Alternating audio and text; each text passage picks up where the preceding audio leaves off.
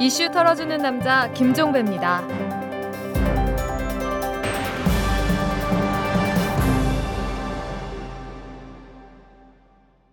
10월 11일 목요일에 보내드리는 이탈남입니다. 이 내년 경제 정말 걱정입니다. 국내외 기관이 잇따라서 이 내년도 경제 성장률 전망치를 하향 조정하고 있습니다. 그만큼 내년 경기가 얼어붙을 것이라는 얘기가 되는데요.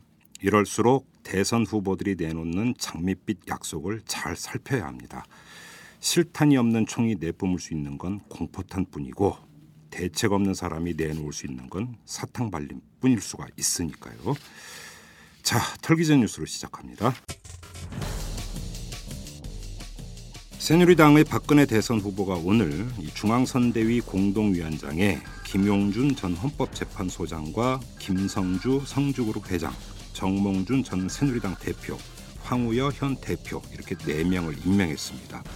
국민 대통합위원장과 공약위원장은 박근혜 후보 본인이 직접 맡기로 했고요.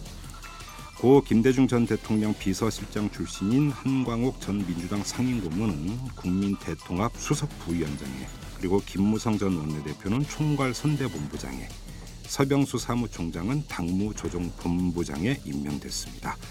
자, 여러분 느낌이 어떻습니까? 참신합니까? 정부가 지난달 28일 이명박 대통령의 아들 시영 씨가 경호처와 공유 지분으로 취득한 내곡동 사저 부지 463제곱미터를 사들이는 계약을 체결했습니다.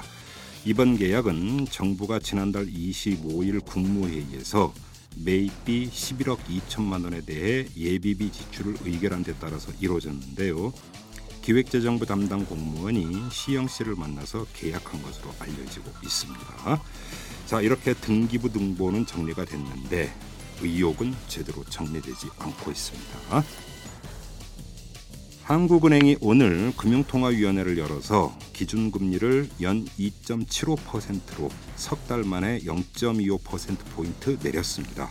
이 기준금리는 작년 5월에 3.0%에서 6월에 3.25%로 오른 뒤에 13개월 만인 올해 7월에 3.0%로 다시 낮아졌고요.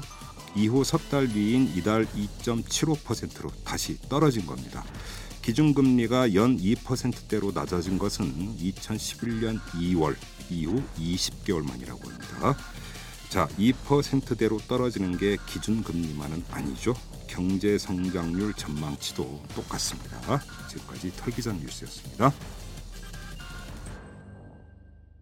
재벌과 모피아의 함정에서 탈출하라. 종횡무진 한국 경제. 재벌 개혁에 앞장서온 김상조 교수. 그가 한국 경제에 던지는 여덟 가지 질문. 우리가 몰랐던 한국 경제의 진실을 파헤칩니다. 더 이상 경제 권력자들의 눈속임에 속지 마세요. 종횡무진 한국 경제. 오마이뉴스가 만드는 책 오마이북.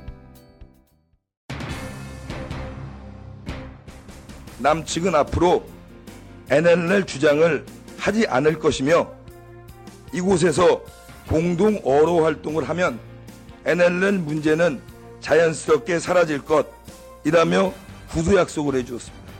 노무현 대통령과 김정일 국방위원장 사이에는 별도의 어떤 단독 회담도 없었고 비밀 합의도 없었습니다. 이와 관련한 비밀 녹취록도 존재하지 않습니다. 영토 주권 포기 등 대북 게이트 관련해서 국정조사에 동참할 것을 요구합니다. 대선을 앞두고 거짓 정보와 낡은 북풍 전략을 드러낸 것도 모자라서 국정조사까지 들고 나와 국민의 눈과 귀를 어지럽히겠다는 태도입니다.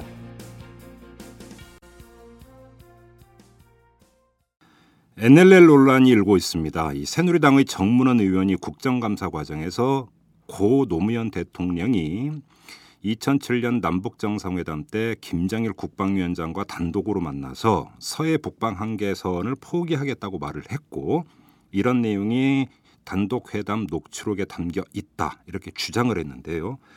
이에 대해서 이재정 당시 통일부 장관 그리고 김만복 당시 국정원장 등은 강력 부인하고 있습니다. 두 정상이 단독으로 만난 적도 없는데 무슨 녹취록이냐 이렇게 펄쩍 뛰고 있습니다. 그런데도 새누리당은 이 문제를 국정조사를 통해서 규명하자면서 정치적 공세를 펴고 있는데요. 자, 오늘은 이 문제의 진실을 한번 탈탈 털어보도록 하겠습니다. 그리고 또 하나 짚을 게 있습니다. 지금 철책이 뚫렸다고 해서 난리 아니겠습니까? 이 문제도 후반부에 한번 좀 짚어보도록 하고요. 자 안보 전문지인 디펜스 21 플러스의 김종대 편집장이 아주 오랜만에 나오셨습니다. 안녕하세요. 네, 안녕하십니까. 그동안 잘 지내셨죠? 예, 한동안 좀 뜸했죠. 네, 예, 저희 이탈남이. 자랑하는 아, 스타 중에 한 분이신데 그동안 좀 격조했었습니다. 예, 그 참 영광스럽게도 그렇게 인정해 주시면 열심히 하겠습니다. 이게 올가미인 거 아시죠? 예. 자 단답형으로 한번 답변, 그러니까 답변을 부탁드리겠습니다. 단독 회담이 있었고 노무현 대통령이 당시 이런 얘기를 했습니까 안 했습니까? 뭐 절대로 아닙니다. 절대 예, 아닙니까? 예, 절대로 아닙니다. 우선 그 노무현 대통령의 NLL 포기 발언은 네. 이미 정상회담 전에 그러니까 14 정상회담 전에 8월 17일로 제가 기억하는데 2007년 2007년 예. 그때 그 부처 장관들이 다 참여한 가운데 NLL에 대한 입장이 다 정리가 됐어요. 아, 정부 입장이 그때 조율이 됐습니까? 됐습니다. 저기 그 NLL에 대해서는 해상 경계선으로 우리가 인정을 하고 이걸 포기하는 일은 없다고 했죠. 영토선이다. 영토선이다. 다만 이것이 이제 우리 유엔군 사령부에 의해서 일방적으로 선포된 것인 만큼 네. 이 해상 경계선을 인정하되 이걸 어떻게 평화적으로 관리할 것인가에 관한 문제는 계속 내부적으로 공론화하고 음흠. 이것을 어, 대안을 어, 공개적으로 모색한다 그랬죠. 네. 자, 그것이 이제 그 8월 17일 날 청와대 관계 회의인데 네. 여기에서 좀 운명적인 사건이 있습니다. 어허. 원래 이 자리에는 그때 김만복 국정원장이라든가 이재정 통일부 장관, 네. 송민순 외교부 장관과 더불어 김장수 국방장관이 참여하기로 돼 있었습니다. 예. 근데 그날 회의에 어떤 모종의 특이한 이유 때문에 못 갔어요. 김장수 장관이 예. 왜요? 뭐, 어떤 이유 때문에요? 결막염이 걸렸습니다. 결막염이요? 예. 이게 눈병인데 아니 뭐 그게 뭐 그 일상생활인데 뭐 큰 지장이 안 되고 가면 되는 거 아닙니까? 그런데 이 결막염은 전염성이 높습니다. 예, 그렇죠. 청와대 경호실에서 어. 이렇게 전염성이 높은 질환을 아는 국무위원이 대통령에 근접해서 토론하면 어. 공기 중으로 또 침 튀기고 예. 이러다 보면 대통령한테 전염됩니다. 못 접근을 못하게 합니다. 안 간 게 아니라 못 간 거네요. 못 간 거죠. 왜 하필이면 그때 눈병 걸려가지고 그래가지고 합참 의장 김관진 의장이 대신 갑니다. 어, 잠깐만요 여기서 그러니까 그 얘기를 들으니까 갑자기 궁금해지는데 그런 저기 이제 그 몸이 안 좋거나 이러면 못 갑니까 원래? 아니 자기 몸 안 좋은 건 상관없는데 대통령한테 전염시키면 안 된다니까요. 전염성 질환을 걸리면 못 가는 거군요. 아 그러면 대통령이 눈병에서 아주 눈이 팅팅 버가지고 어디 그 행사에도 못 나가고 어, 이런. 국가적 손실이 얼마입니까? 그렇죠. 감기의 경우는 어떻게 됩니까 그러면? 감기도 심하면 안 됩니다. 아 그렇죠. 예. 아. 그 저기 저기 대통령의 건강은 국가의 기밀 아닙니까? 그 얘기가 갑자기 옛날에 김대중 대통령이 그 베트남 독감인가 걸렸다고 해가지고 예. 한참 그 그때 한참 그게 뉴스 탄 적이 있었는데 아무튼 이제 그건 새끼리고 예. 다시 돌아와서 자 김장수 당시 국방장관이 안질 때문에 참석을 못했고 김관진 합참의장이 대신 참석을 했습니다. 했습니다. 근데 그게 왜 문제인가요? 거기에서 이제 결정된 게 NLL에 대한 두 가지 입장이 제출이 됐습니다. 네. 한 가지는 예. NLL은 저기 해상 경계선이 아니라 유엔 사령부에 의해서 1953년에 일방적으로 선포된 어떤 그 안보선이기 때문에 네. 이걸 해상 경계선으로 기정사실화하게 되면 북한하고 영원히 서해 평화를 얘기할 수가 없다. 어허. 아, 따라서 그 안보선이라는 것을 인정하되 또 우리 헌법에서 영토는 한반도와 부속도서로 돼 있기 때문에 예. 예, 이런 어떤 그 저기 NLL이 영토선이 되면 헌법을 부정하는 결과가 되고 어, 논리상으로도 그렇네요. 그렇죠. 예. 예. 예, 그다음에 남북 기본 합의서에서 음. 어, 정전 협정에서 해상 분계선을 결정하지 않았기 때문에 네. 지금까지 관할해 온 수역을 상호 존중하면서 네. 앞으로 해상 경계선 설정 문제는 계속 합의 협의한다. 어. 이렇게 남북 기본 합의서에 돼 있거든요. 그 남북 기본 합의서가 노태우 정부 때 체결된 거 아닙니까? 그렇죠. 그죠? 예. 그렇다면 북한하고 이 문제를 협의하자는 거는 남북 해본세의 기본 정신이니까. 네. 이걸 북한하고 협의하자는 거죠. 이것이 어. 경계선을 부정하자는 얘기가 아니라 음. 그 관리를 평화적으로 하면서 북한의 그 해주가 네. 그 NLL에 의해서 봉쇄돼 있는 사실은 같이 난 거 아닙니까? 그렇죠. 그런데 그렇죠. 북한 개혁 개방을 하려면 해주를 개방시켜야 되는데 네. 이러려면 이 해주왕으로 그 저기 북한 선박이 NLL에 구애받지 않고 드나들 수 있는 음흠. 어떤 그 저기 통항이라도 좀 어, 풀어줘야 될 거 아니냐. 네. 아 이것이 이제 북한 개혁 개방의 핵심이니까 이 NLL 문제는 재검토가 필요하다는 입장이 제출이 됐고 그게 이란이었고. 일원이었고 예. 두 번째 안은 이겁니다. 저기 물론 해상 경계선으로서 NLL이 법적인 문제는 있지만 네. 국제 정치적 관점에서 보면은 국제법적 관점이 아니라 국제 정치적 관점에서 보면은 이것이 사실상 경계선으로 작용해온 현실이 있다. 그렇죠. 예, 이것이 겨- 국제 정치적 현실 아니냐. 이- 일- 그것도 일종의 이제 실효적 지배 개념이 거기서 도입이 될 수 있는 겁니까? 그러니까 우리 지금 뭐 다른 어떤 영토 분쟁도 비슷한 논리가 있어요. 그렇죠. 예. 그렇다면은 그 저기 이런 어떤 국제 정치적 관점에서 이걸 경계선으로 인정하고 음. 이것이 경계선이냐 아니냐 하는 문제를 정상회담에서 논하는 건 너무 빠르다. 이건 평화협정 단계에서나 아하. 경계선 재설정 문제를 어, 이야기하는 것이 맞지 않느냐. 정상회담에서 아예 그 테이블 위에 올려놓을 이유도 없다. 어, 이유도 없다. 어. 예, 그러니까 어, 적어도 경계선 논란만큼은 하지 말자는 예, 입장이죠. 예, 예. 그래서 이날 회의의 결론은 경계선으로 해상 경계선으로 NLL은 인정해야 되고 우리는 주장한다. 그리고 정상회담에서는 아예 논의도 하지 말자. 아, 정상회담에선 이 경계선의 성격을 논의하는 것이 아니라 음. 서해 평화 구상 즉 어, 평화 협력지대를 창설하고 공동 어로 구역을 만들고 어떤 자유로운 항해를 보장하는 음흠. 오히려 이게 정전 협정 기본 정신에 맞아요. 네. 정전 협정 제 13조 니은 항에 보면 어, 항해 항구의 어떤 그 항구를 봉쇄하지 아니하며 예. 자유로운 항해를 보장한다고 돼 있거든요. 예. 근데 지금 해주가 NLL에 맞게 그게 안 되니까 음. 이런 걸 오히려 정전 협정 정신에 맞게 좀 풀어보자. 네. 이런 어떤 그 논의는 가능하다고 봤던 거죠. 그게 바로 이제 14 선언에서 나중에 구체화된 서해 평화 협력지대 구상입니다. 음, 그렇다면- 어로 구역 나오고 하는. 그렇죠. 예. 그래서 아무튼 청와대 관계 회의에서 그 이안이 채택이 된 거잖아요. 이안이 채택이 됐죠. 예. 그런데 한 가지 단서가 달렸어요. 예. 그러나 이 저기 NLL에 대한 앞으로의 그 저기 어떤 관리 방안이랄까 이 방향은 내부적인 공론화는 계속 한다는 입장이었어요. 이게 음. 조금 애매했습니다, 사실은. 음, 음. 자 그런데 회의에서 돌아온 김관진 의장이 예. 눈병 걸린 그 국방장관을 찾아가 가지고 예. 아 청와대 회의 정리 잘 됐습니다. 어. 어 이거 그 들어보니까 괜찮습니다. NLL은 논란이 없을 것 같습니다. 예. 이렇게 보고하고 단서로 다른 그걸 보고를 안 한 거예요. 계속 공론화한다는. 음. 그렇게 되니까 김장수 장관은 아, 그 회의가 그렇게 잘 되냐? 음. 그럼 내가 걱정할 게 없겠다. 네. 이렇게 돼 버렸죠. 그러니까 결국은 NLL 문제가 정상회담 이전에 잘 정리됐다고 누구보다 믿은 당사자는 김관진 지금 현 국방장관과 네. 당시의 기- 김장수 국방장관입니다. 네. 다 노무현의 남자들이죠. 예. 자 그런데 최근에 NLL 논란을 보면 예. 문재인 그 저 민주당 대통령 후보하고 김장수 장관하고 이 문제로 논쟁을 하고 있어요. 예. 그, 세, 그 사람들의 공통점은 노무현의 사랑을 가장 많이 받았던 음흠. 어, 그 노무현의 남자들로서 네. 이 NLL 문제만큼은 이견이 없었던 거 아닙니까? 예.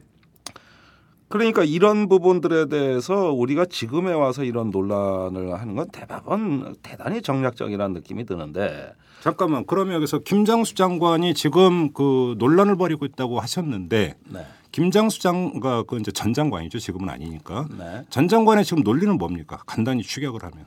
자 이겁니다. 그 어, 남북 정상회담에서 이제 NLL에 대한 어떤 군사적 보장, 즉 공동 어로 구역을 만들면은 안전이 보장돼야 되니까 네. 이걸 국방장관 회담에 맡기자고 했어요. 예. 그래서 정상회담이 끝난 뒤에 음흠. 그 별도로 김장수 장관이 평양에 송정각으로 올라갑니다. 김일철 인민무력부 장관하고 네. 이 부력부장하고 어, 이 문제를 협의하기 위해서 올라갔는데 네.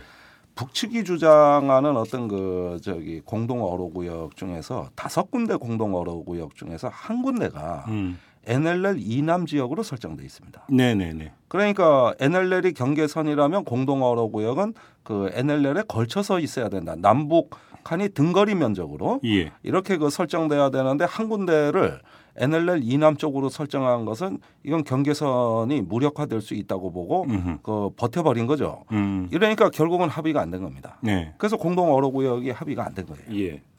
근데 공동 어로 구역에 대한 아, 합의 문제는 기존에는 어, 북한이 NLL을 완전히 무력화하고 인정하지 아니하면서 음흠. 자기네 경고, 경계선을 따로 선포했거든요. 예, 그것이 그렇죠. NLL 그렇죠. 이남으로 훨씬 내려와 있습니다. 맞습니다. 예. 그런데 이 공동 어로구역 다섯 군데를 보면은 기존의 우리 NLL과 거의 유사하게 예. 공동 어로구역이 설정돼 있는데 그 중에 한 개가 1, 2km 정도 NLL 남쪽으로 내려와 있는데 네. 군인들의 사고 방식으로는 무슨 한 뼘, 한 침만 침범해도 무슨 뭐 저기 그냥 안보가 다 무너지는 걸로 보기 때문에. 이건 NLL을 수호하기 위해서 이 북한의 주장을 받아들이지 않아 버린 거죠. 여기서 잠깐 우리 청취자 여러분들의 이해를 돕기 위해서 이제 NLL 그 서해 북방 한계선인데 네. 이게 이제 영토선임에도 불구하고 공동 어로구역에 나오는 것은 그때 노무현 정부 때 나왔던 공동 어로구역을 보면은 NLL을 사이에 두고 예를 들어서 북측 영해와 네. 남측 영해가 걸쳐져 있는 거 아닙니까? 그렇죠. 그렇죠. 그러니까 이것이 영토선과는 상관이 없는 그런 구역이다라고 하는 것을 일단 그 이해를 돕기 위해서 일단 말씀을 드리는 거고. 예. 아무튼 지금 그 김종대 편집장님의 말씀에 따르면 남북 정상회담이 있기 두 달 전에 이미 청와대에서 조율이 끝났고 네. NLL은 영토선이니까 그 정상회담에서 이 문제에 대해서 영토선이 아니냐를 논의할 이유도 없다고 이미 입장 정리가 됐고 끝났죠. 끝난 거 아닙니까? 예. 그러면 그 이치에 따르면 노무현 당시 대통령이 김정일 위원장하고 만나서 이 문제 뭐 NLL을 포기한다 이런 얘기가 나올 수가 없는 거잖아요 정황상. 아니 나올 수가 없죠. 예. 아 심지어 저기 김정일 위원장은 아 남측이 그걸 평화 수역을 만들고 뭐 공동 어로 구역을 만들면 그쪽 군대가 괜찮겠냐 반대 안 하겠냐 이것까지 걱정했다는 거 아닙니까? 그래요? 예. 어. 그러고 저기 그 정상회담에서 얻어낸 우리가 가장 큰 성과는 이렇게 서해를 북한이 개방해주고 네. 어 이걸 평화 수역으로 관리해주면 예. 그 서해에 있는 인민군을 후방으로 뺄 수 있다. 이런 음. 김정일 위원장의 답변까지 드러낸 거 아닙니까? 그럼 군사적 긴장 완화까지 가는 거네요. 그런데 이 NLL이 무너지면 인천 앞바다까지 다 무너진다고 보는 게 이제 예. 그 당시에 군 또 보수 측의 생각이었고요. 예. 어, 단지 그 8월 17일 날 회의에 김장수 장관이 불참하면서 무언가 국방부가 이런 어떤 국가 전체적인 지향점을 제대로 읽지 못하고 네. 이제 통일부하고 으르렁거리면서 재차 싸우는 모습이 연출됐던 것은 그 뒤에 예, 이건 참여정부가 사실은 관리를 잘못한 겁니다. 아니 근데 그러니까. 여기서 이해가 안 가는 게 그러면 김관진 현 국방장관은 그 누구보다 이 문제에 대해서 정확히 알고 있는 분 아닙니까? 네. 근데 왜 얘기를 안 합니까?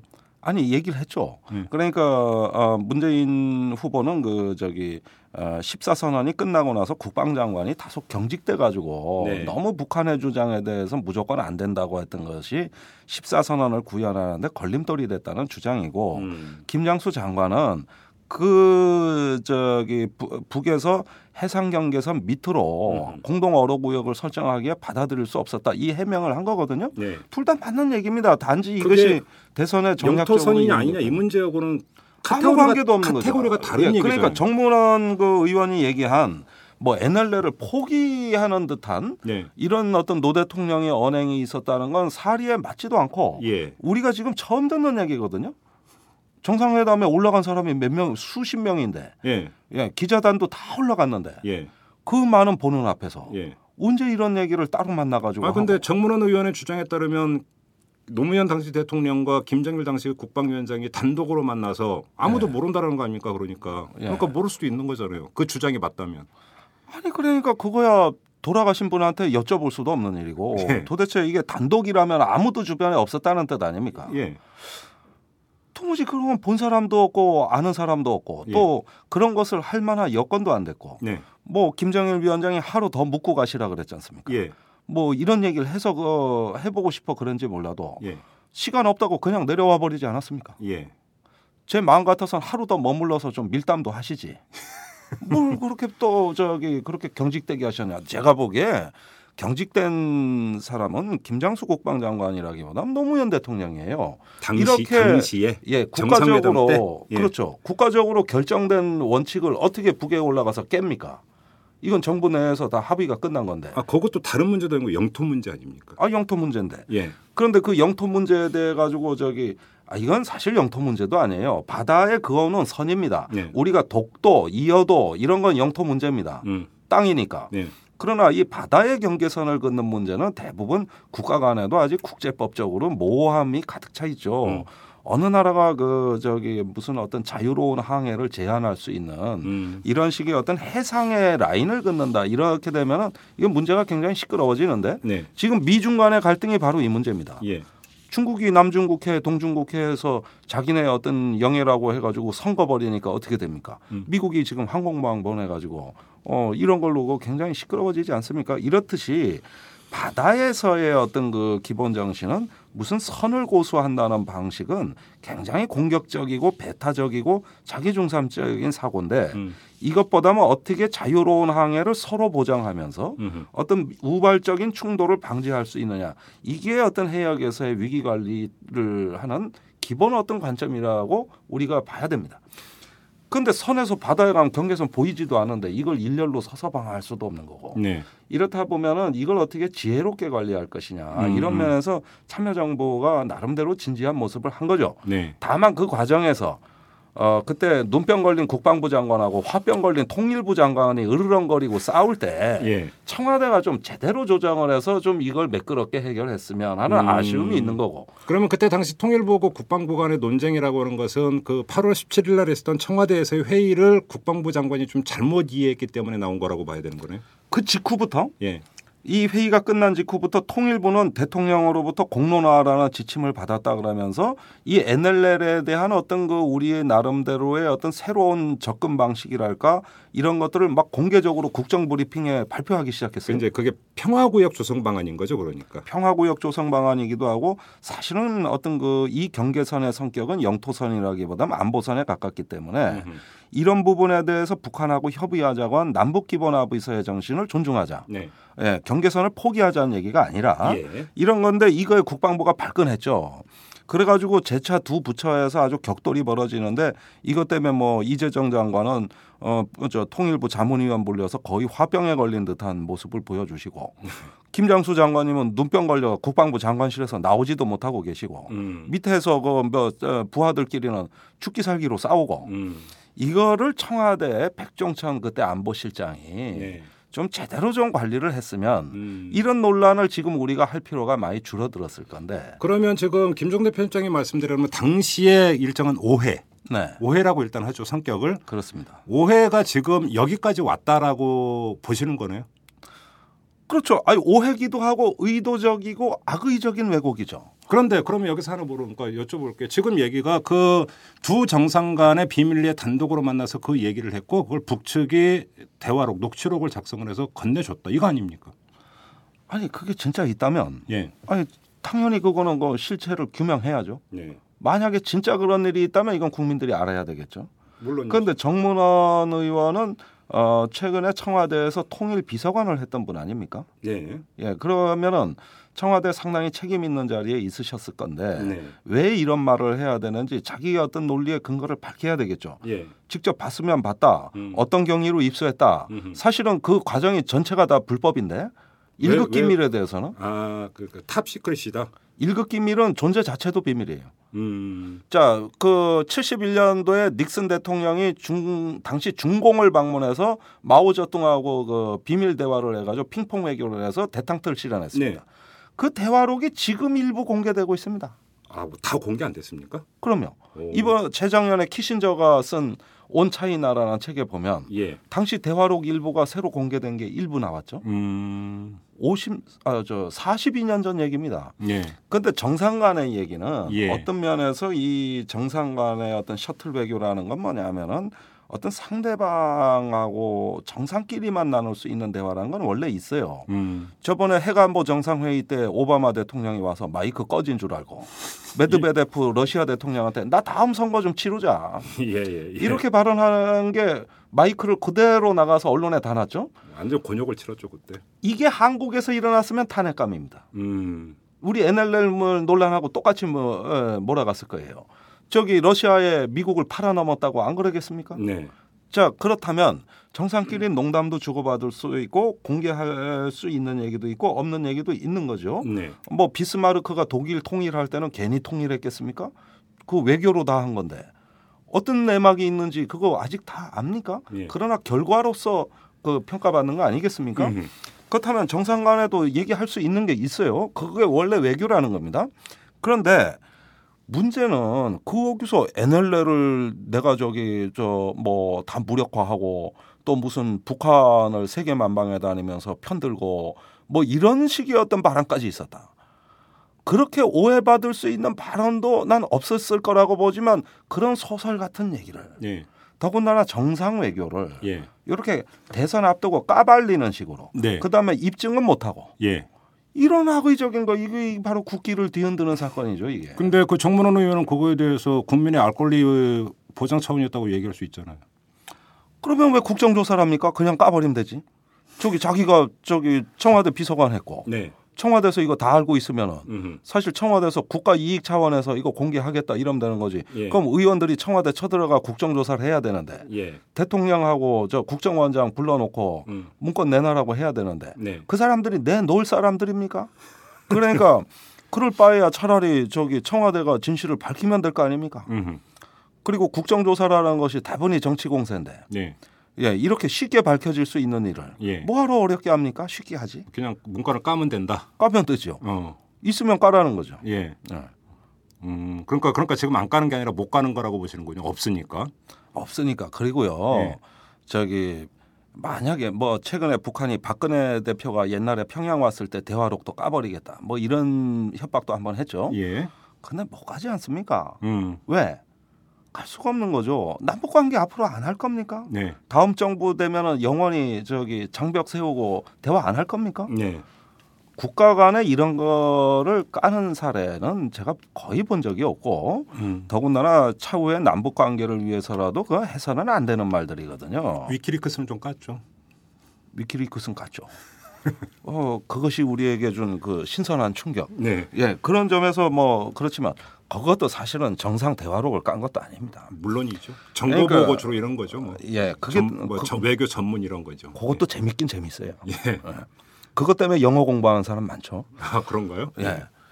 그런데 이런 식의 어떤 그 정상 외교 우리가 그 언젠가 북한하고의 어떤 그 민족 내부적인 어떤 그 협상을 하고 이거는 저기 과거 박정희 대통령 7.4 공동 성명 이래 어떤 그 남북 간의 관계는 주로 비밀 협의에 의존해 가지고 하나의 성과를 이뤄왔고 그렇죠. 그다음에 그 성과가 나오면 이걸 국민들하고 공유함으로써 음. 우리가 어떤 그 조금씩 조금씩 진전돼 왔는데 이거는 모든 건 이런 어떤 그 외교의 어떤 기본 그 소양이랄까 나름대로의 어떤 그 저기 갖춰야 될 격을 완전히 부인하는 그러면서 어떤 그 MB 정부에서 망친 남북 관계니까 차기 정부가 남북 관계 잘 되는 꼴을 못 보겠다는 음. 이런 심보가 아니면 도저히 나올 수 없는 발언이고 그러면, 그나마도 예. 사실이라면 모르겠는데 사실도 아니니까 또 문제라. 그러니까 지금 그, 그 김정대 편집장의 말씀을 정리를 하면 단독 비밀 회담이라는 게 존재하지도 않았고 네. 따라서 녹취록이라고 하는 것도 존재할 수가 없고 소설이 아니고서는 창작이 네. 아니고서는 또 당시 청와대에서는 이 문제를 가지고 관계 장관들까지 불러가지고 회의를 한 결과 NLL은 고소한다라고 하는 것들이 분명히 정리가 됐고 네.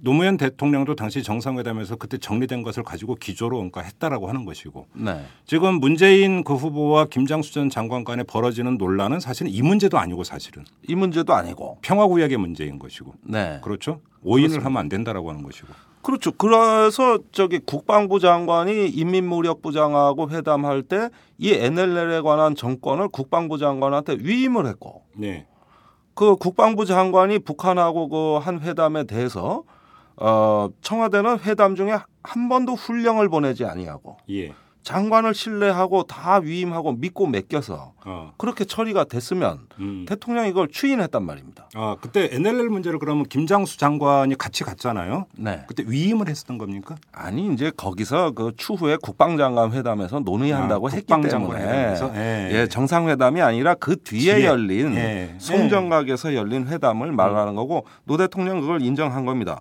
그런 만침 저기 김장수 장관은 누구보다도 어, 자기 소신도 지켰지만은 노 대통령한테 그 충성을 했고 어, 또 저기 그 서울역에서 환송 행사하고 봉화마을 내려가셨을 때 제일 가슴 아파했던 게 김장수 장관님 아닙니까? 네.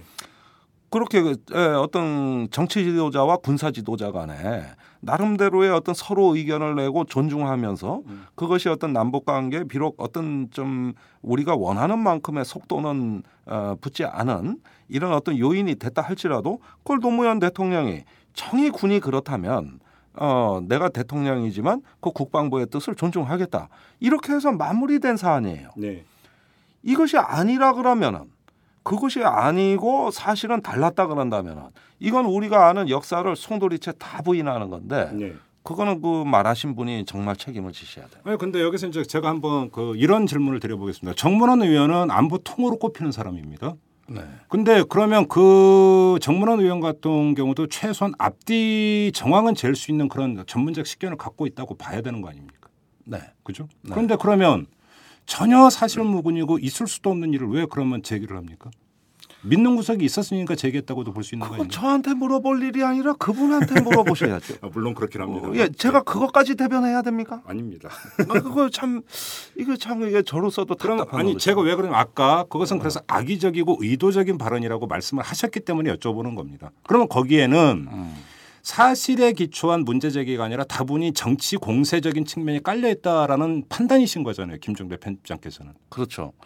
그러니까 저는 우리나라 이제 보수 세력이 이런 문제가 나왔을 때 그 취하는 태도에 어떤 일관성이 있다고 보여지는데 과거에 김대중 대통령이 김정일 위원장 만나러 갔던 2000년 6.15 네. 정상회담 때도 갔다 오고 나서 무슨 음모론이 많았어요. 예. 백화원 초대소에 고그 김일성 주석 사진이 걸려 있었는데 김정일의 요구로 어뭐 무덤에는 못 가는 대신 그 사진에 참배했다는 둥. 음흠. 또뭐 그 차 안에서 나눈 밀담을 뭐 미국의 CIA가 감청을 했다는 둥. 공항에서 이제 이동할 올 때. 예. 예.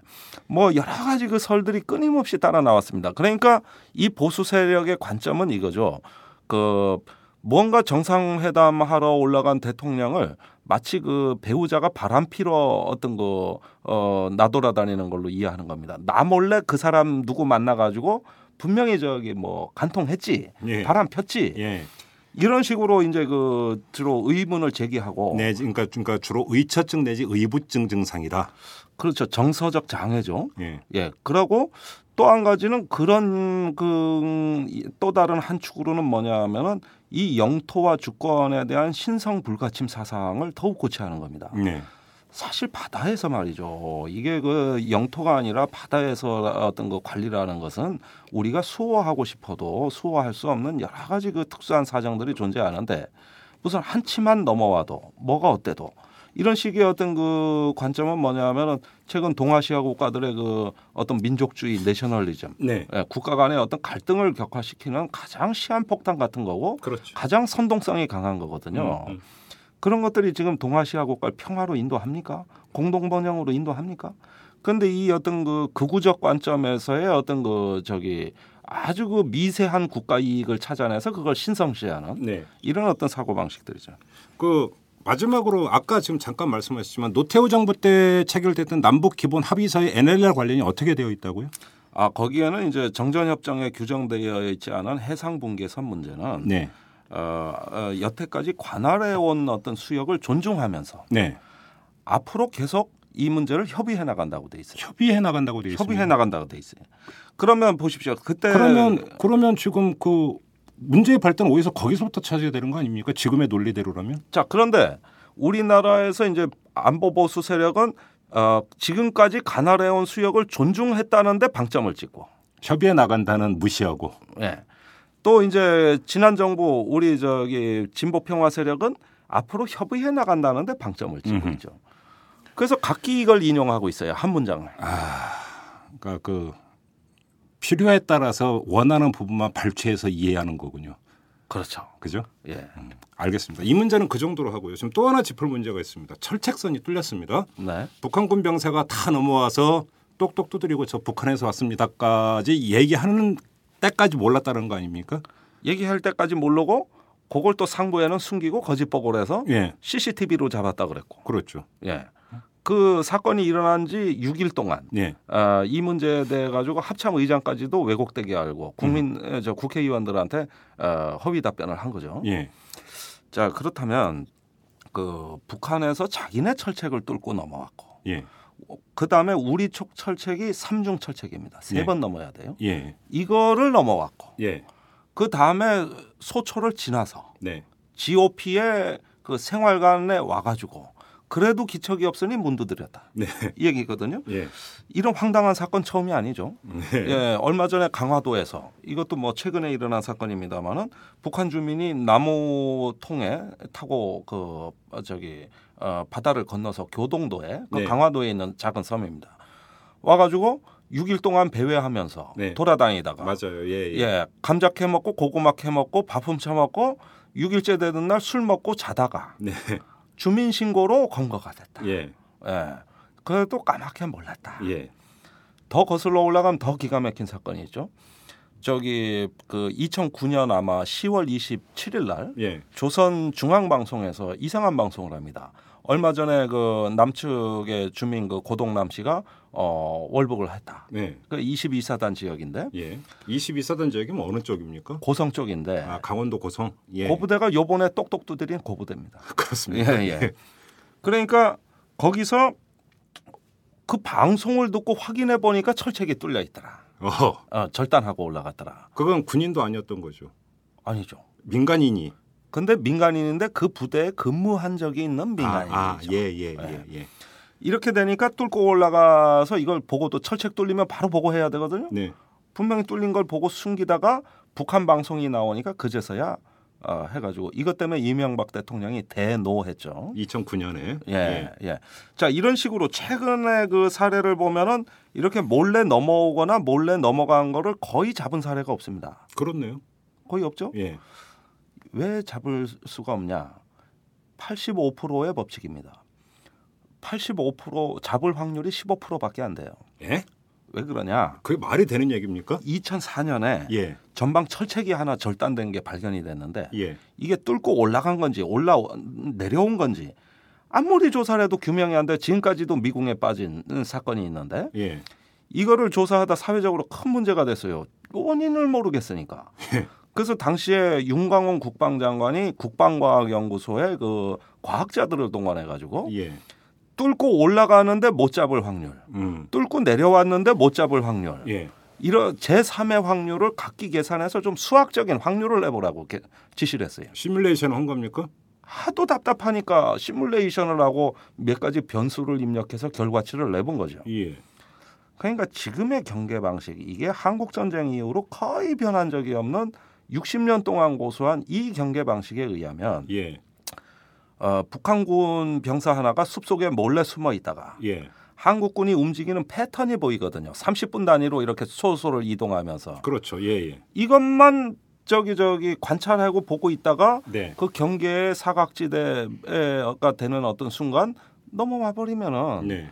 잡을 확률이 적다. 음. 그러니까 결국은 그 저기 전방의 어떤 근무 체계를 음. 현재와 같은 방식이 아니라 어, 광망이라든가 CCTV라든가 여러 가지 보조 수단을 투입하는 어떤 과학화된 경계로 전환해야 되겠다. 음. 이래서 경계 과학화라는 사업을 추진하게 됩니다. 네. 그런데 이게 육군의 저항에 부딪혀요. 왜요? 경계 과학화는 병력을 감축하려는 의도로 본 겁니다. 아, 그렇죠. 그렇게 연결이 될 수가 있죠. 예. 근데 육군은 병력을 감축할 수 없다는 입장이에요. 왜요? 왜 그럴까요? 그러니까 저기 저기 병력이 있어야 음. 장군 자리도 생기고 역시 또 그 문제입니까? 예, 예. 그러니까 이런 부분들 때문에 굉장히 견제를 받으면서 결국 흐지부지 됐습니다. 어. 그래서 또 60년대 식으로 손에 손잡고 어 일렬로 늘어서서 예. 이렇게 돌면서 하는 경계 방식을 아직도 고수하고 있게 된 겁니다. 그러면 육군 장성들의 기득권을 위해서 철조망이 뚫린 거네요. 그것 때문에 간단히 정리하면 그런 거 아닙니까? 말해놓고 보니 좀 심했다는 생각은 드는데요. 예. 그 병력 감축에 대한 육군의 일반적 거부 정서라고 저는 이해합니다. 음. 그런데 그 그건 여러 가지 이유가 있어요. 장군 자리 때문이기도 하지만은 네. 이 전방의 병력은 경계도 쓰지만은 유사시엔 전투 병력이거든요. 아, 그러니까 초기 대응 전략이 대응을 해야 될 거 아닙니까? 예. 예. 예. 그래서 전투 병력을 유지해야 된다는 차원에서 예. 현재 체제를 바꾸지 않으려는 속성도 있어요. 아니 그러면 그건 병행할 수도 있는 거잖아요. 당연히 변화하고 혁신할 수 있는 거죠. 예. 그런데 이제 그런 면에서 예전에 하던 방식대로 음. 어 이런 어떤 그 어, 오랜 동안 그 학습된 어떤 표준 행동 절차를 바꾸지 않으려는 예. 이런 어떤 완고함이 보여졌고요. 예.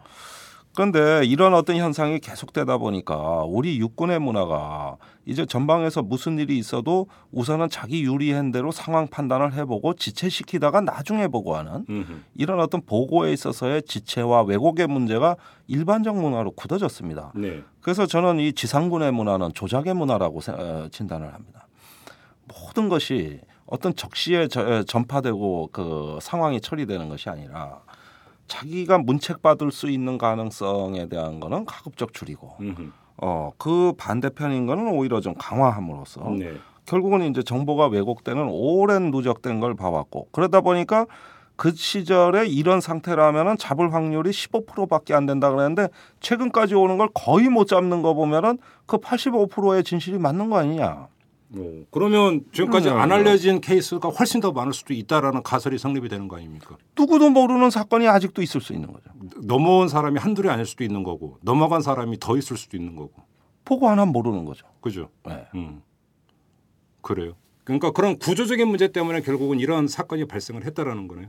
그러니까 지금 모든 언론의 논조는 군이 이렇게 기강이 회의될 수 있느냐. 그렇죠.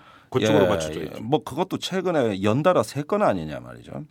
그러니까 북한군도 자꾸 넘어오는 거 보면 기강회의라 그러고 남쪽 군대는 못 잡고 그냥 뭐 어? 자다가 잡았다 그러니까 이것도 기강회의고 그럼 남북한 군대가 다 기강회의가 되면 그럼 평화 체제 된 거네. 그러면은 평화 따로 할 필요 없는 거 아닙니까? 남북 한 군대가 서로 긴장도 안 하고 다 기강회의 돼 있으면은 예. 지금 남북 평화는 저절로 다 달성된 거 아닙니까? 공동 경비구역 JSA가 실제로 구현되고 있는 겁니까? 그러면? 그게 바로 저 통일의 축소판인데 예. 남북 화해 협력에 예.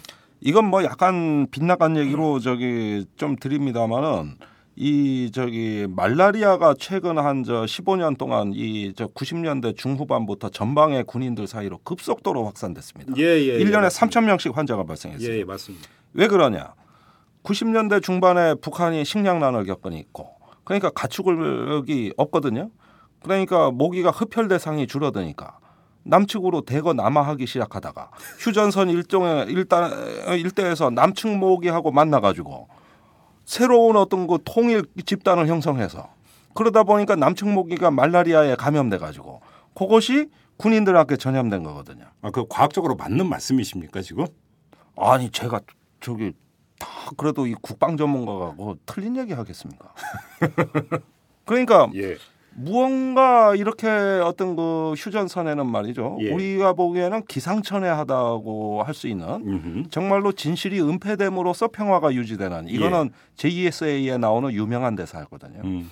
그런 어떤 그 하나의 어떤 그 미스테리한 어떤 그 어, 우리의 직관을 벗어난 영역 예. 이런 것들이 그 저기 휴전선 일대에 존재한다는 얘기고 예. 이러한 군사 분계선을 둘러싸면서 오랫동안 남북 한 군대가 순치되어 온 음흠. 어떤 행동 절차 예. 또 어떤 습관 예. 이런 것들이 장기간 굳어지면서 예.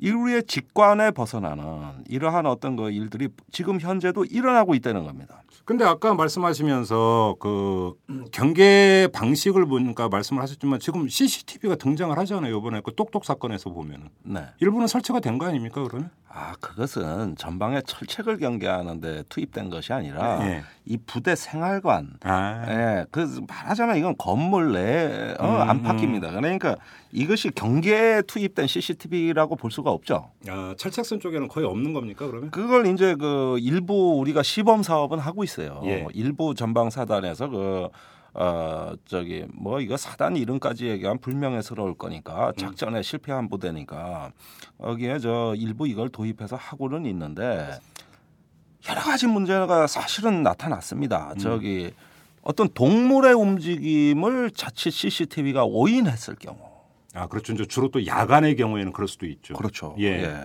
이럴 때 또 저기 우리가 잘못된 작전을 하는 거. 아하. 그다음에 저기 어떤 특수한 계곡 산악 지역에서의 어떤 그 CCTV의 제한성. 예예 예. 엄폐물이 많으니까. 그렇죠. 이런 부분 때문에 역시 믿을 거는 사람 눈밖에 없다 해서 유관 감시가 음. 결국은 육군이 하던 대로 하던 네. 이런 주장에 힘을 실어주는 쪽으로 갔고 예. 거기에다가 이제 그 다음에 예산 문제거든요. 예. 그런데 제 생각엔 그렇습니다. 우리 앞으로 어떤 징집된 사병들 아무 생각 없이 국방부 시계만 돌아가길 기다리는 이런 징집 사병들을 그 루틴한 업무에 음. 이렇게 장기간 투입하는 이 방식을 그럼 고수하는 게 옳은가? 돈이 좀 들더라도 음. 이건 뭐 F-15 몇 대 안 사면 되는 건데 네. 그 돈이면은 어느 정도는 그래도 이런 사업에 있어서 좀 음. 실효적 성과를 거두지 않을까 이런 좀 혁신적 아이디어에 자꾸 좀 어 저기 그 긍정적인 게 나와줘야 되는데 이게 군의 어떤 그 보수성이 그걸 또 가로막고 있어요. 근데 말씀 듣다 보니까 제가 영화를 너무 많이 봐서 그런지 모르겠는데 영화 보면 열 적외선 카메라가 있잖아요. 예, 그러니까 이제 그 체온, 그러니까 그 체온 따라가면서 사람 형체 나오고 빨갛게 나오고 하는 예. CCTV의 제한성이 그런 게 때문에 그런 걸 한번 설치해도 되는 거 아닌가요? 그러니까 이제 그 TOD 영상이라고도 하죠. 네. 그 저기 열상 감시, 적외선 네, 감시 그렇죠. 뭐 이런 것들이 있고요. 음. 또 공중에 이제 무인 정찰기라든가 뭐 여러 가지 감시 자산이 있고요. 음. 또 어떤 그 광망이라 그래서 건드리면은 바로 그 센서가 감지해 버리는 이런 네. 수단이 있고요. 어 이런 것들이 지금 뭐 미국과 멕시코의 그 불법 그 월경자들 감시하는데 설치가 돼 있다든가 아하. 또는 저 사막의 중동의 UAE라든가 사우디에서 유전 지역의 그 시설 보호를 위해서 설치돼 있다든가 아, 이미 가동이 되고 있군요. 예, 이런 것들이 여러 가지가 있습니다. 그래서 우리가 예상과 어, 그 어떤 효과를 대비해 가지고 음흠. 이런 부분에 대해서 앞으로 전향적으로 네. 우리가 관리를 하면 저는 얼마든지 성과가 나올 수 있다. 음. 그런 점에서 좀 아쉬움을 많이 갖고 있습니다. 알겠습니다. 아무튼 15%밖에 안 된다는 숫자가 참으로 충격적입니다. 네. 그것이. 그리고 지금 또 하나 이제 그 말씀을 쭉 듣다 보니까 두 가지 사안을 저희가 짚었는데 해상에서 이른바 안보선, 예. 안보선과 관련된 논란 와중에 육지에서의 철책선이 뚫린 거 아닙니까? 그러네요. 예. 아이러니죠. 이건 사실은 일정하게 그렇죠. 그죠? 예. 그러니까 무엇부터 확실히 먼저 잡아야 되는 건지를 예. 그러니까 다 잡아야 되는 건지를 좀 분명히 할 필요도 좀 있는 것 같습니다. 안보 문제와 관련해서. 맞습니다. 알겠습니다. 자, 이 정도로 이야기를 마무리하도록 하겠습니다. 역시 김종대 편집장님은 청산 유수이십니다. 말씀하시는 게. 아, 그렇습니까? 네. 종종 나와 주셔야 될 것 같습니다. 알겠습니다. 네. 고맙습니다. 감사합니다. 팟캐스트 인문학 1위 최진기 인문학의 자존심 강신주 매력 있는 진보 조국과 88만 원 세대 우석훈 재벌 개혁에 앞장선 김상조 우리 시대 멘토들이 여러분을 기다립니다. 스쿨점 오마이뉴스점컴에서 지금 확인하세요. 학교 밖 강의실 오마이스쿨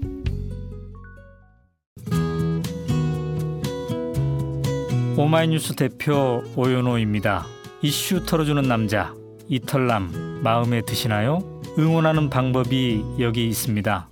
이털남을 만들고 있는 오마이뉴스의 10만인 클럽 회원이 되어 주십시오. 한 달에 만 원으로 참 언론을 키워가는 기쁨을 누리실 겁니다. 오마이뉴스 메인면 왼쪽 상단에 있는 10만인 클럽 버튼을 누르시고 직접 회원으로 가입하시거나 733-5505로 전화 주시면 담당 직원이 안내해 드립니다. 여러분께서 이털남과 오마이뉴스의 배우가 되어 주십시오.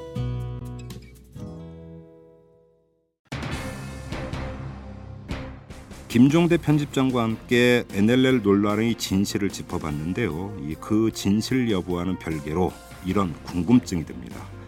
이 새누리당은 이 문제를 대선 쟁점화하려고 하는데 그게 과연 박근혜 후보의 투표 전략에 도움이 될까? 이런 의문점입니다.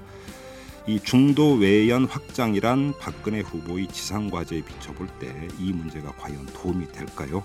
이 보수의 레파토리인 안보와 이념 문제가 최근 들어서 도움이 된 적이 있는지 한번 반추해 볼 필요가 있습니다. 대선 투표염이 열리면 금방 알게 될 겁니다. 이만 마치도록 하겠습니다. 지금까지 이탈남 김종배였습니다.